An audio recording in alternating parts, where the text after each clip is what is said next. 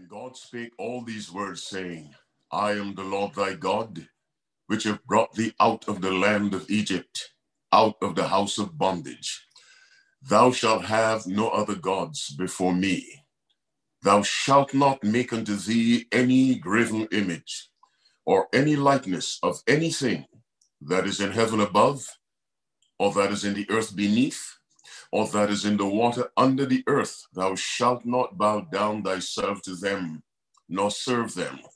For I, the Lord thy God, am a jealous God, visiting the iniquity of the fathers upon the children, unto the third and fourth generation of them that hate me, and showing mercy unto thousands of them that love me and keep my commandments.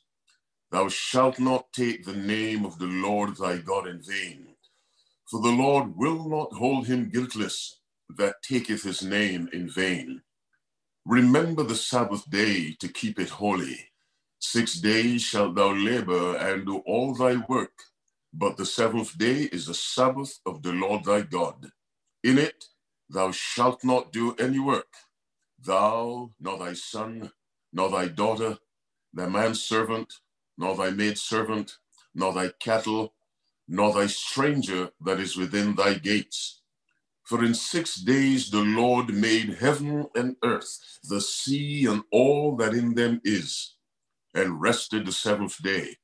Wherefore the Lord blessed the Sabbath day and hallowed it. Honor thy father and thy mother, that thy days may be long upon the land which the Lord thy God giveth thee.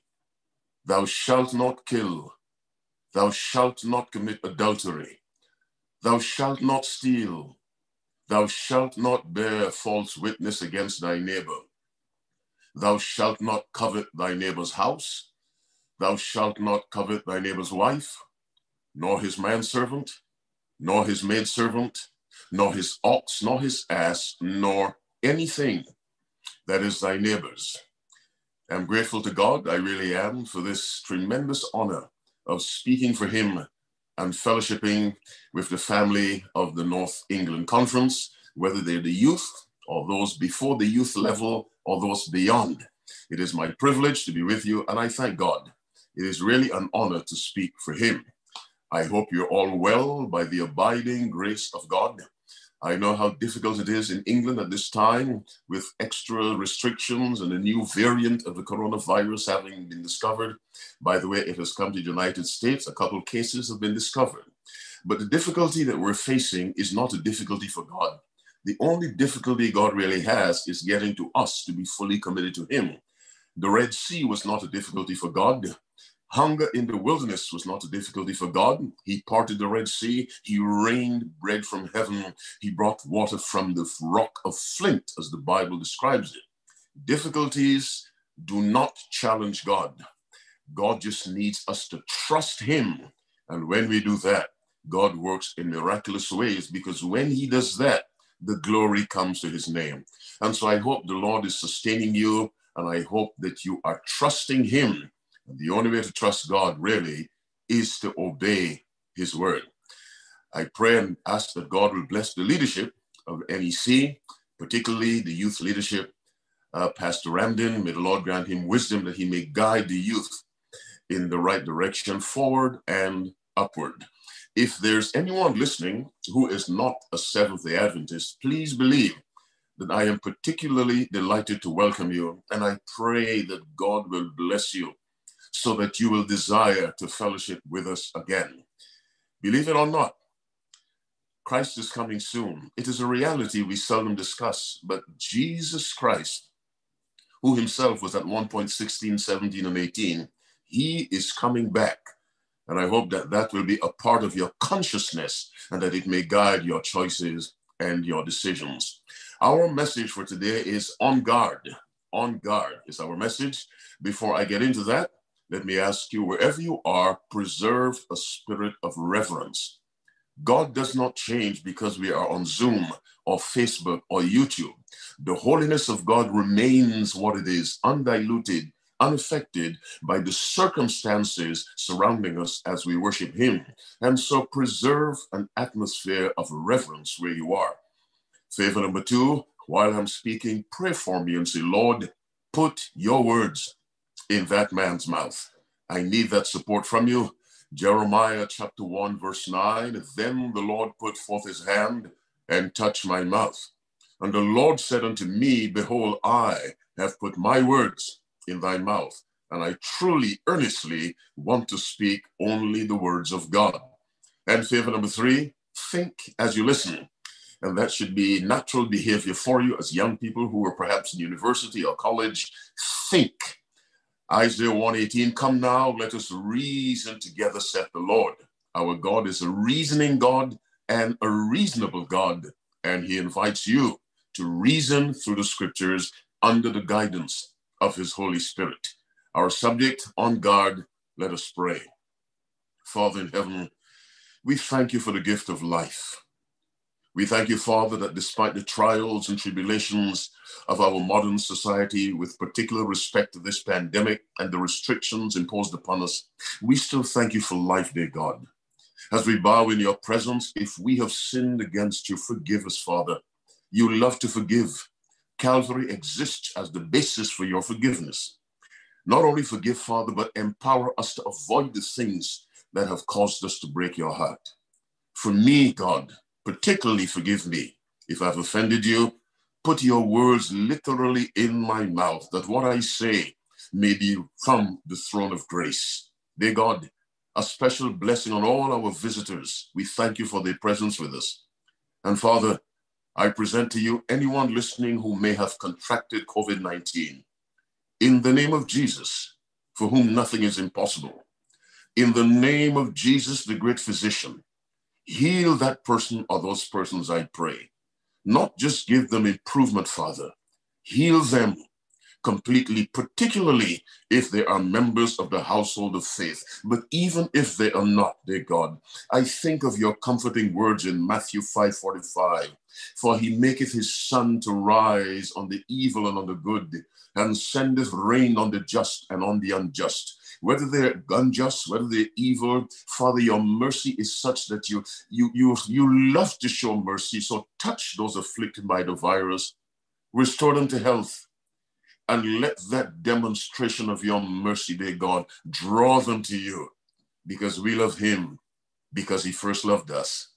Hear this humble prayer, Father. I offer it from my heart in Jesus' name.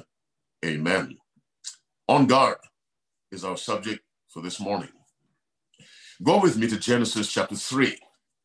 Genesis 3, where the catastrophe of sin occurs. Genesis chapter 3, we shall read, let's read from verse Let's read from verse 1. You cannot read the Bible too much. Genesis 3, reading from verse 1. We know from chapter 2, verse 16, 17, God had warned Adam not to eat of this tree, eat of all the others, leave one alone. That one was reserved for God. And by the way, whatever is reserved for God, don't touch it. And I refer particularly now to the tithe and the Sabbath. Whatever is reserved for God, do not touch it, leave it alone. It's His. And God had told Adam, Of every tree of the garden thou mayst freely eat, but of the tree of the knowledge of good and evil thou shalt not eat of it. For in the day thou eatest thereof, thou shalt surely die. That's the background. Genesis 2 16, 17. Now we come to chapter 3, from verse 1. Now the serpent was more subtle than any beast of the field which the Lord God had made. And he said unto the woman, Yea, hath God said, Ye shall not eat of every tree of the garden. And the woman said unto the serpent, We may eat of the fruit of the trees of the garden. But of the fruit of the tree which is in the midst of the garden, God hath said, Ye shall not eat of it, neither shall ye touch it, lest ye die. And the serpent said unto the woman, verse 4, Ye shall not surely die. For God doth know that in the day ye eat thereof, then your eyes shall be opened, and ye shall be as gods, knowing good and evil. Verse 7.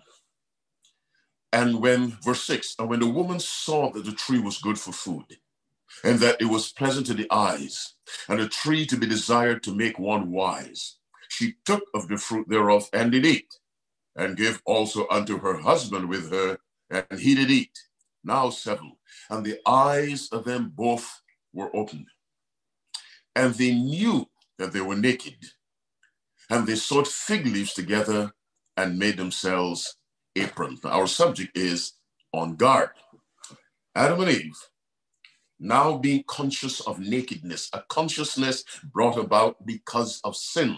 Because in verse 25 of chapter 2, the Bible says, and they were both naked, the man and his wife, and were not ashamed. They had no consciousness of shame, of embarrassment, of humiliation.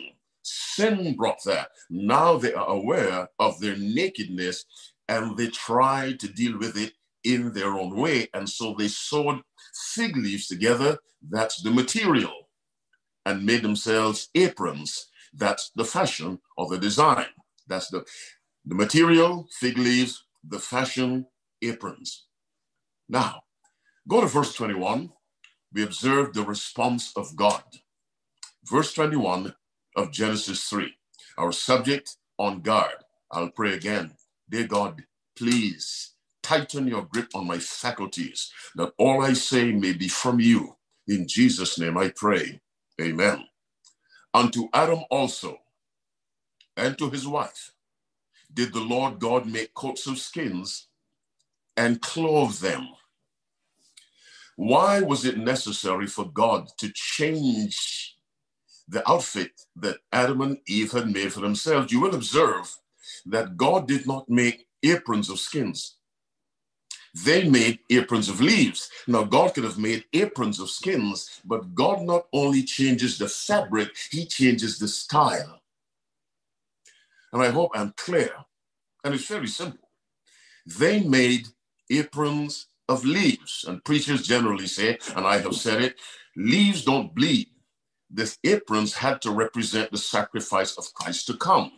But God not only changed the fabric from leaves to skin, because skins came from an animal that Adam had to kill, he also changed the style. They made aprons, he made coats. In other words, God made a fashion statement in Eden. The fashion in verse 7 was not of God, it was of the enemy. And God changed it. Listen to me carefully. The fashion chosen by Adam and Eve in verse 7 was not of God, and God changed it. Because in verse 7, and verse 8 and verse 9, they are lost. Yes, they are lost. When Jesus met with Zacchaeus in Luke 19, he told him in verse 10, the Son of Man is come to seek and to save that which was lost. This seeking did not begin in the experience of Zacchaeus. This seeking began the instant Adam sinned because Christ is the lamb slain from the foundation of the world. And so when Jesus said the Son of God is come to seek and to save, that began way back in Eden. Christ has come to save them because when they sinned, the Father no longer communicated face to face. So it was Christ in that Garden of Eden. And he changed. Now that you're coming to me, the way you dress has to change.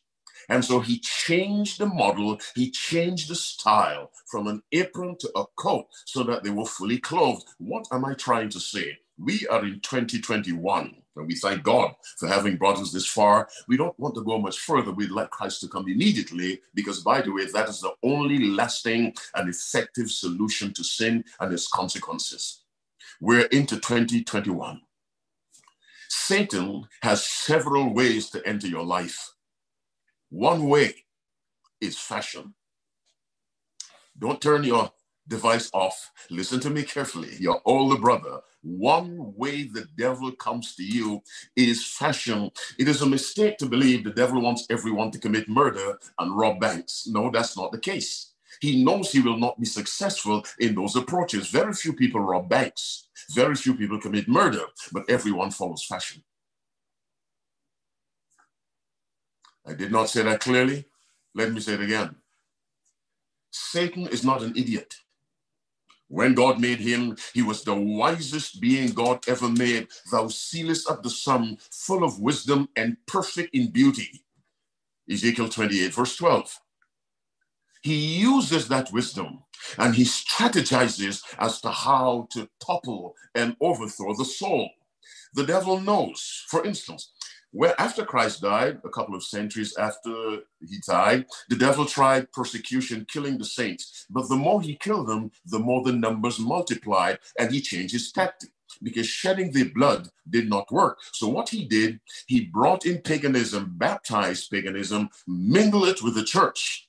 That did not Christianize paganism, it paganized Christianity. And so he corrupted the church, and from that corrupt church sprang the papacy. The devil is very tactical.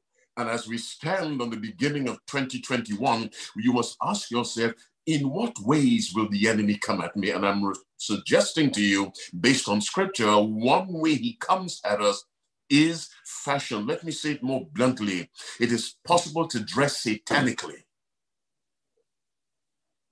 And those of us who do that, we need to have the supreme design of God change our fashion so that we reflect Him. We need a change from aprons to coats, not just the change of the fabric, but the change of the style. This is one way the devil comes at us, and so we must be on guard. Let me say it again. The devil does not try to get most people to commit heinous crime. He would love to if he could, but he knows he would not succeed. Satan won't try to tempt you to kill your mother, kill your father. No. But he will tempt you in areas that look so innocuous and harmless and where you least expect the devil to come at you. And one way is the style of dress, between male and female. But style of dress is not only what you wear. Let us go to First Timothy chapter 2. We read from verse 9. First Timothy chapter 2. We'll also go to First Peter chapter. Let's go to First Peter chapter 3. We read from there. First Peter chapter 3. We read verse 3. Let me pray again. Father, as we continue the message on guard, speak through me directly and clearly and grant comprehension to those listening. In Jesus' name I pray. Amen. First Peter 3, reading from verse 3 Whose adorning, let it not be that outward adorning of plaiting the hair, wearing of gold, or putting on of apparel, but let it be the inner man of the heart. You know, Peter is saying, your adornment should not be the outside, it should be, let it be the hidden man of the heart in that which is not corruptible. Plaiting the hair, he says, now don't panic yet. Let me deal with plaiting the hair. Whatever that means, whatever that means, clearly God is concerned with the way we wear our hair. Even if we may not have the details, what exactly does plaiting the hair mean? At least we can conclude God has some concern about the hairstyles we wear and we follow. And the same thing is found in First Timothy chapter 2 from verse 9 that godly women be careful about the way they hair and the way they dress. How you look is important to God, and the devil can come at you by the way you dress. The devil can come at us by our hairstyles.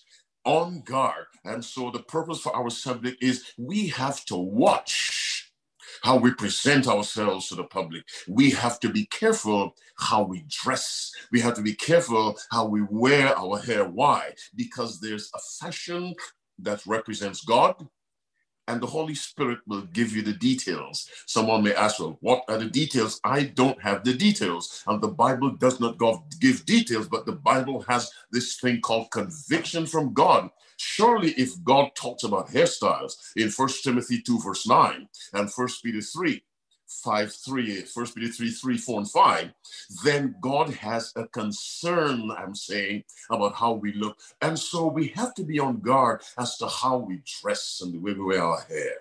That has to be watched, my brothers and sisters. Let's go to Daniel chapter 1. Our subject, on guard. Daniel 1. And we're examining what are the harmless, so called harmless ways, the ways which we least suspect that the devil can come at us and through that seemingly harmless way control our lives. Before we get to Daniel, you may say, The devil is not controlling my life. Let me tell you something. Most of the people who oppose God did not appear to be demon possessed.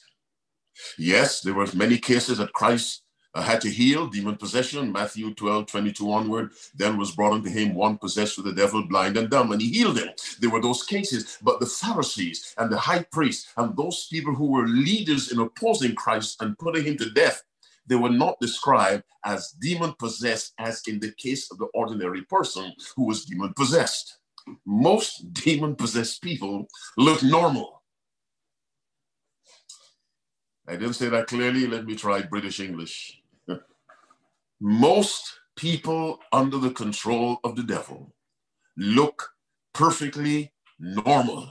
They're not rolling on the ground, foaming at the mouth. You do not need to exercise those symptoms in order to be targeted as a demon possessed person. It would not do the devil's program any good if all his people behave that way. People would avoid. But when demon possessed people look normal and are quiet and are polite and are poised well mannered. When they appear that way, no one suspects that person is led by the enemy. But let me tell you, there is no one more demon possessed than the person who says, kill God. Now let's go to Daniel 1. What other way the devil comes at us as we need to be on guard? And the king appointed them a daily provision of his meat of the wine he drank, so nourishing him three years, Daniel 1, reading verse 5, that at the end thereof they might stand before the king. Now, in verse 8 says, But Daniel purposed in his heart that he would not defile himself with the portion of the king's meat, nor with the wine which he drank. What we have here now is diet. The devil can come at us through the way we eat. No one describes eating as a form of demon possession. And I don't mean to be extreme, but surely I want to strike you right between the eyes to wake you up. The devil can come at you by the way you eat, because eating affects morality, eating affects the intellect, eating affects judgment. As a matter of fact, there's a statement in Counsels and Diets and Foods I'll find it and send it to Pastor Rambin. He can make it available to all of you, where White says many terrible decisions, I'm paraphrasing, are made on church boards because of the way people eat before they attend the church board. They say no when they should have said yes. They say yes when they should say no. Why is that? The way that they eat. And so God moving through Daniel and his companions Hananiah, Mishael, and Azariah, he led them to resist. Now keep in mind, what Nebuchadnezzar recommended was the royal diet. You don't get higher than the royal diet of a country. He recommended the king's food to these captives. They said no. They said no. Because they realized, if you read verse 8 carefully, but Daniel purposed in his heart that he would not defile. In the Hebrew mind, defilement means sin. Defilement was connected to the sacrificial system. He would not defile himself. Many of us, when we sit to eat, we defile ourselves, and defilement is not the work of God. Defilement is the work of the enemy, I say. This is one way the devil comes at us. And my young friend listening to me, we ought to take a close look at how we eat in 2021. We cannot go back and reverse our culinary habits that we practiced in 2020. That is gone. We can make choices and decisions about how we will eat in 2021 this new year that God has given to us, at least the beginning of that year, the devil can come at us through forks and knives, how we eat. What's our subject? On guard. God changed the dress style, literally, of Adam and Eve.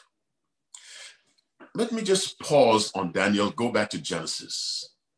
Let's go back a while while I pray as you go back. Father, as I go back to Genesis, continue to be with me. Father, I pray, please, in Jesus' name, amen. Observe Genesis 3 7 and Genesis 3 21 as we continue on guard.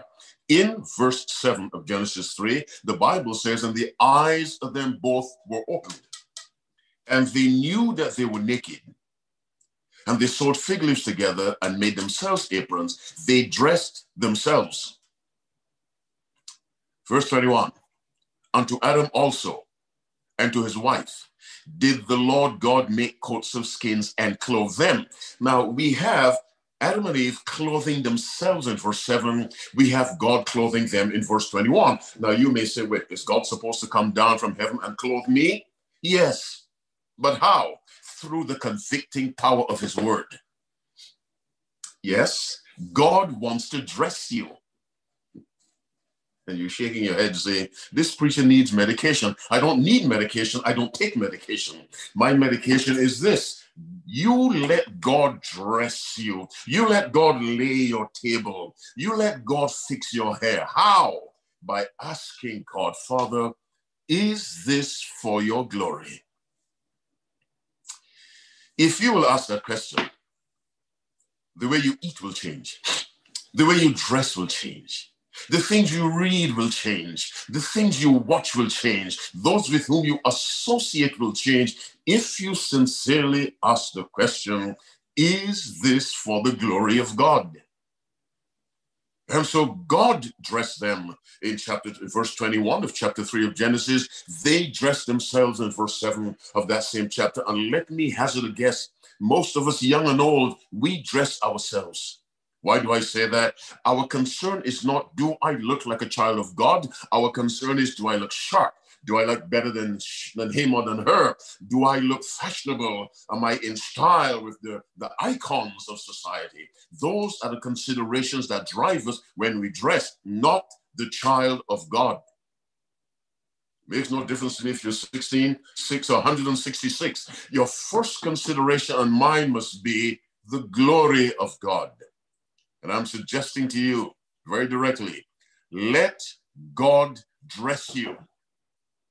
This is not symbolic language. Let God dress you. How? By the instruction of His word. How? By the conviction of the Spirit of God. And the Spirit of God convicts us by applying the word to our hearts and to our minds and our consciences. Let God dress you. Because if you don't, Satan will come at you through dress. Let God develop your menu because if you don't, the devil will come at you through that. Let God be the one who determines and decides how you dress and eat. And so we go back to Daniel 1, verse 8. Daniel purposed in his heart, also the three Hebrew boys, Hananiah, Mishael, Azariah, that he would not defile himself. Purpose in his heart, he made up his mind. We are familiar with New Year's resolutions. I will lose weight. I will join the gym. I will stop eating between meals. I will stop being lazy. I will stop cheating on exams. I will stop trying to take away my best friend's girlfriend. We make all these resolutions, most of which we don't keep because we sound very much like the Israelites who told God, All that the Lord has spoken, we will do. Let's make this resolution and let's say, by the grace of God, I will let God decide how I dress. I will let God decide how I eat. I will let God decide what academic program I pursue at Oxford, Cambridge, University of Sussex, wherever you go. I will let God decide whom I date. I will let God decide these things. How? Because I will search His word I will search the counsel of the spirit of prophecy, and based on that and the conviction that come to me, I will decide so that my decisions always tend to the glory of God. And let me tell you something that which glorifies God will bless your life. I say it again that which glorifies God will bless your life. I just lost the video momentarily. That which glorifies God, let me say it the third time, will bless your life. There is a law in physics. For every action, there's an equal and opposite reaction. Listen, listen to me. Every time you glorify God, that's an action. There's a reaction upon you, a blessing. First Samuel chapter 2, verse 30. Them that honor me, I will honor. It is a spiritual law, it is a physical law, because physical laws have spiritual parallels. When you honor God, there is a rebound effect upon your life. Being faithful to God is not a one way street because your faithfulness to God results in a response from God to you. And so when you decide to dress for the glory of God, and eat for the glory of God and do whatever you do for the glory of God, something comes your way from above. Because no one who honors God goes unrewarded. Let me say that again. No one who honors God goes unrewarded, but there's a dark side to that. Or there's another side. No one who honors the devil goes unrewarded. Hmm. As honoring God has an effect upon you, which is positive, honoring Satan has an effect on your life, which is absolutely negative. Our subject on guard. My young brother, my young sister, you must be on guard. You must be on alert. How will the devil come to me? And he comes in ways that appear on the surface to be absolutely harmless. He comes in ways that do not cross our minds as possible avenues of entrance into our lives for the enemy. But I hope you have seen in this brief presentation that the devil can come at us in all kinds of ways. Let's go to Second Corinthians 6. Let's read from verse 14.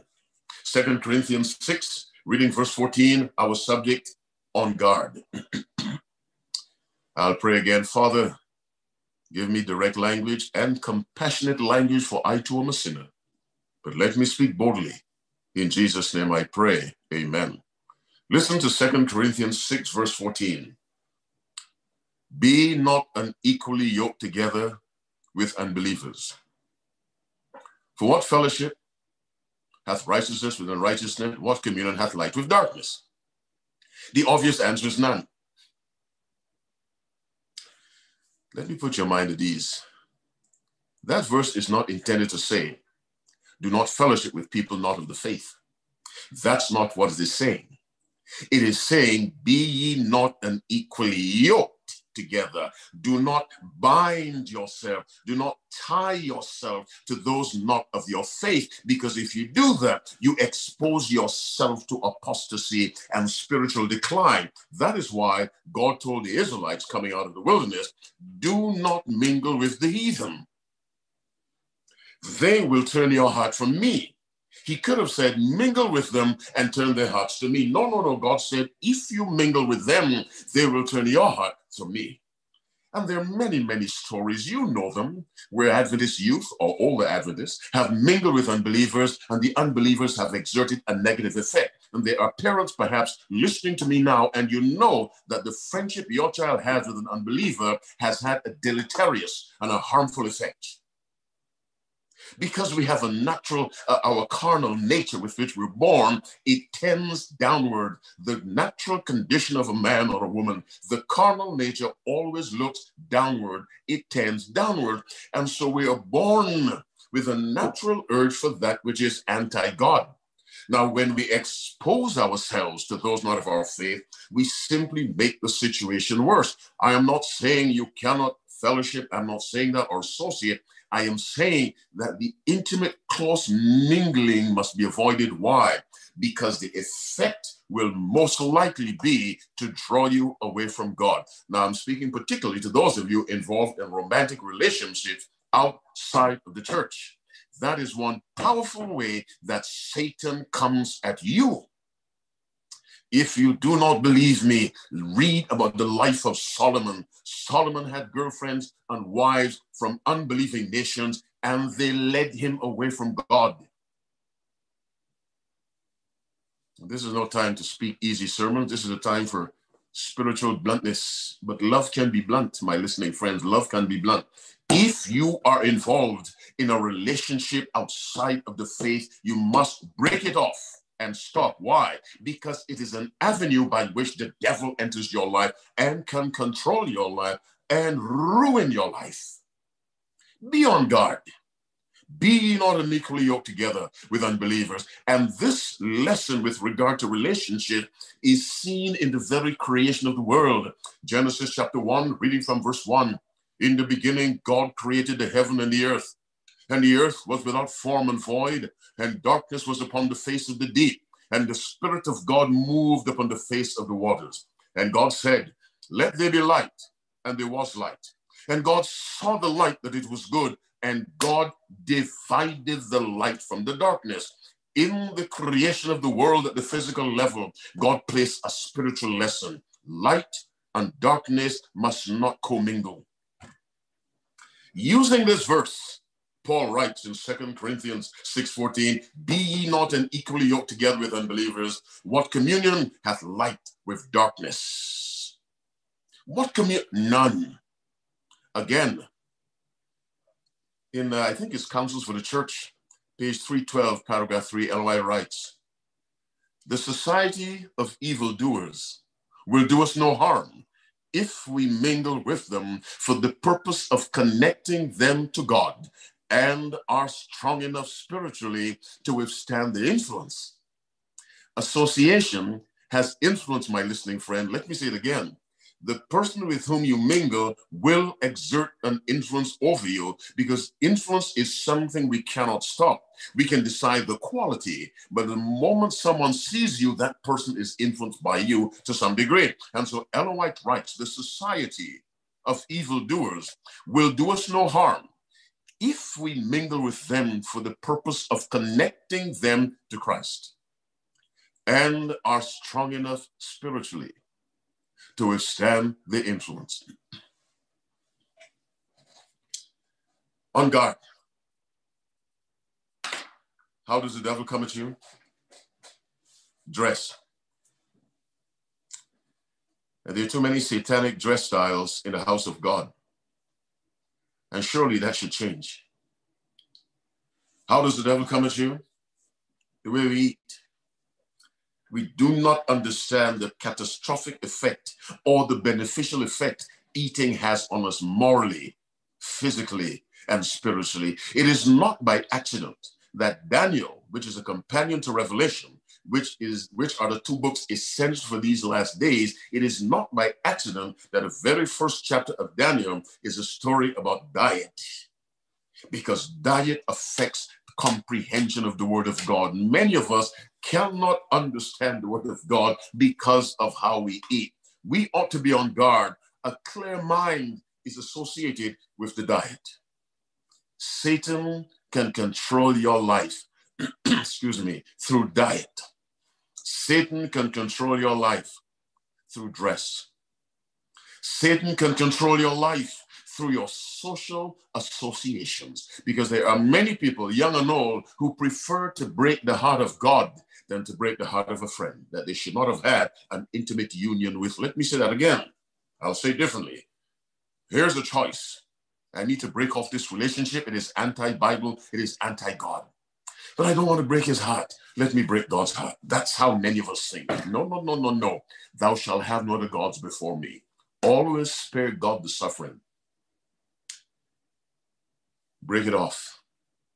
Let me say it more directly if you are involved in a relationship of someone outside of the faith, break it off.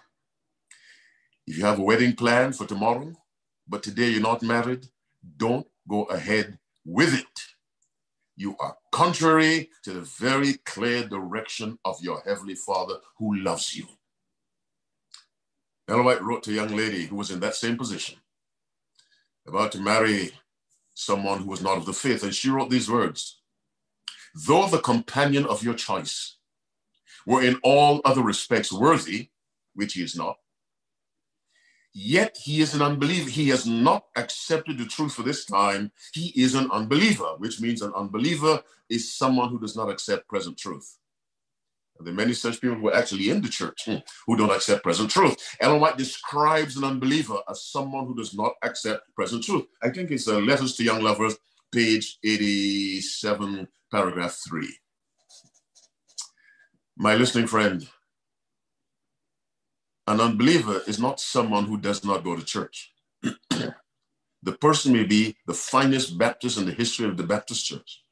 The person may be the finest Pentecostal, the finest Presbyterian, the finest whatever. The person does not accept present truth as, as entrusted to the Seventh-day Adventists, and that person then is within our context an unbeliever. It's not a judgment on whether the person will be saved or not. That's not the point. An unbeliever from our context is someone who does not accept present truth. And what is present truth?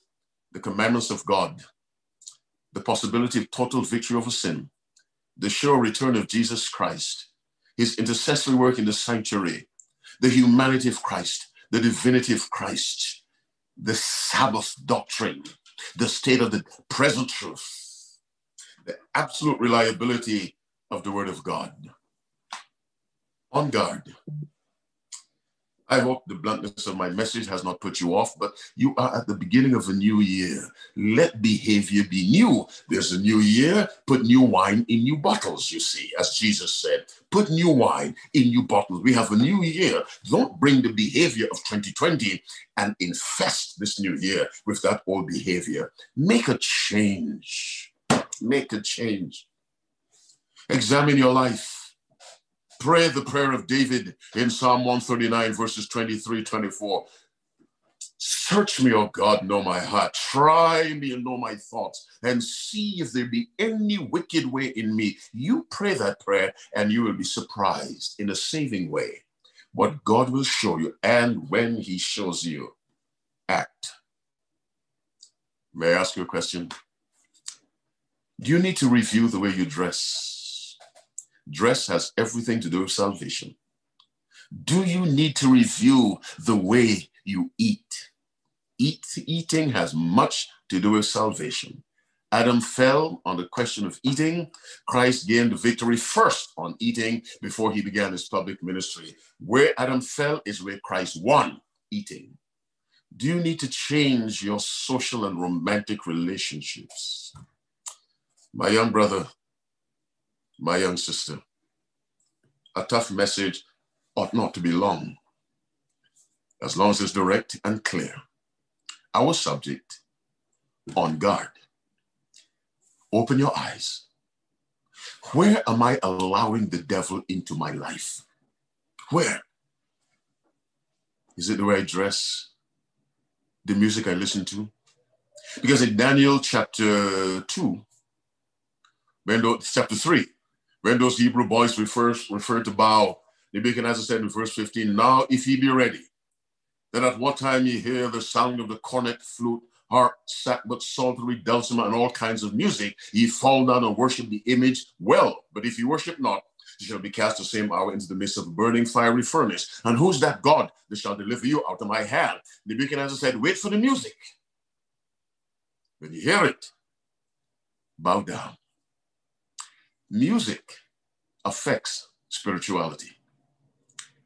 I'm not telling you what to listen to, I'm simply saying music affects your spiritual life.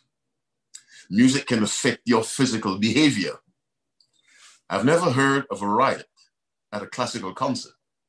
I hear of fights and riots at rock concerts and rap concerts. I've never heard of one at a classical music concert or gospel concert or spiritual concert. They happen at those other concerts. What am I trying to say? Music affects you at the very cellular level. What you listen to may be the reason why you're rebelling against your parents. What you're listening to.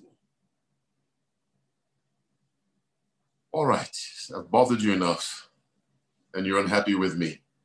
I see your scowling faces by faith, but you're still handsome. It's okay. Let me make my appeal before I leave you to think. The devil can come at you in ways that you do not suspect, but he comes nonetheless. You do not have to be a murderer, a, a serial killer to be a child of the devil. Because all the devil told Adam and Eve to do was to eat a fruit and they became his until Christ came into the garden and rescued them. Let me repeat, they became his until Christ came down and rescued them. Don't be the devil's child by the way you dress. Don't represent him by the way you eat. Don't represent him by the associations and the romantic bonds you establish. Don't represent him by the music with which you fill your mind. Ask yourself, am I representing God by this fashion, this style, this music, this, this association? Whom am I representing? Whose agenda am I advancing by my choices? Let me be on guard. And to be on guard, this is your weapon the Word of God.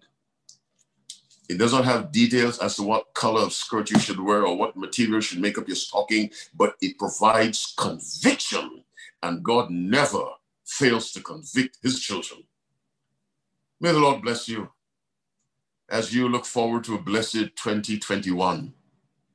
And as you, by the Spirit's power and leading and guidance, stand on guard, shutting off Proverbs 4:23, the avenues of the soul shut them off to the entrance of the enemy.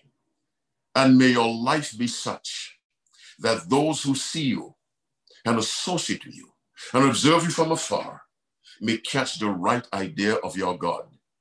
And because of that, may come to know him.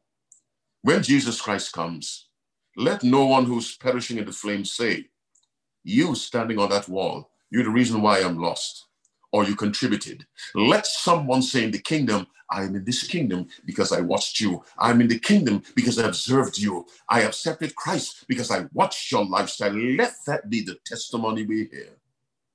Until that day, be on guard. Think the glory of God first, not the glory of the enemy. Because he comes at you in ways you may not suspect. Let's pray. Father in heaven, thank you for your word. Sometimes, Lord, it hits like a sledgehammer, but that's the way truth functions at times. Thank you for its clarity. Thank you for the youth and those who are not youth who listened. Thank you for the guests who listened. Dear God, help us to understand we cannot outsmart the devil. We need divine grace and help and insight that we may see how he is seeking to enter our lives, and too often we grant him permission. Help us to shut off those avenues, dear Father, to block his entrance into our lives so that our lives, every facet of our life, becomes an expression of the glory of God. Bless the youth, bless their studies.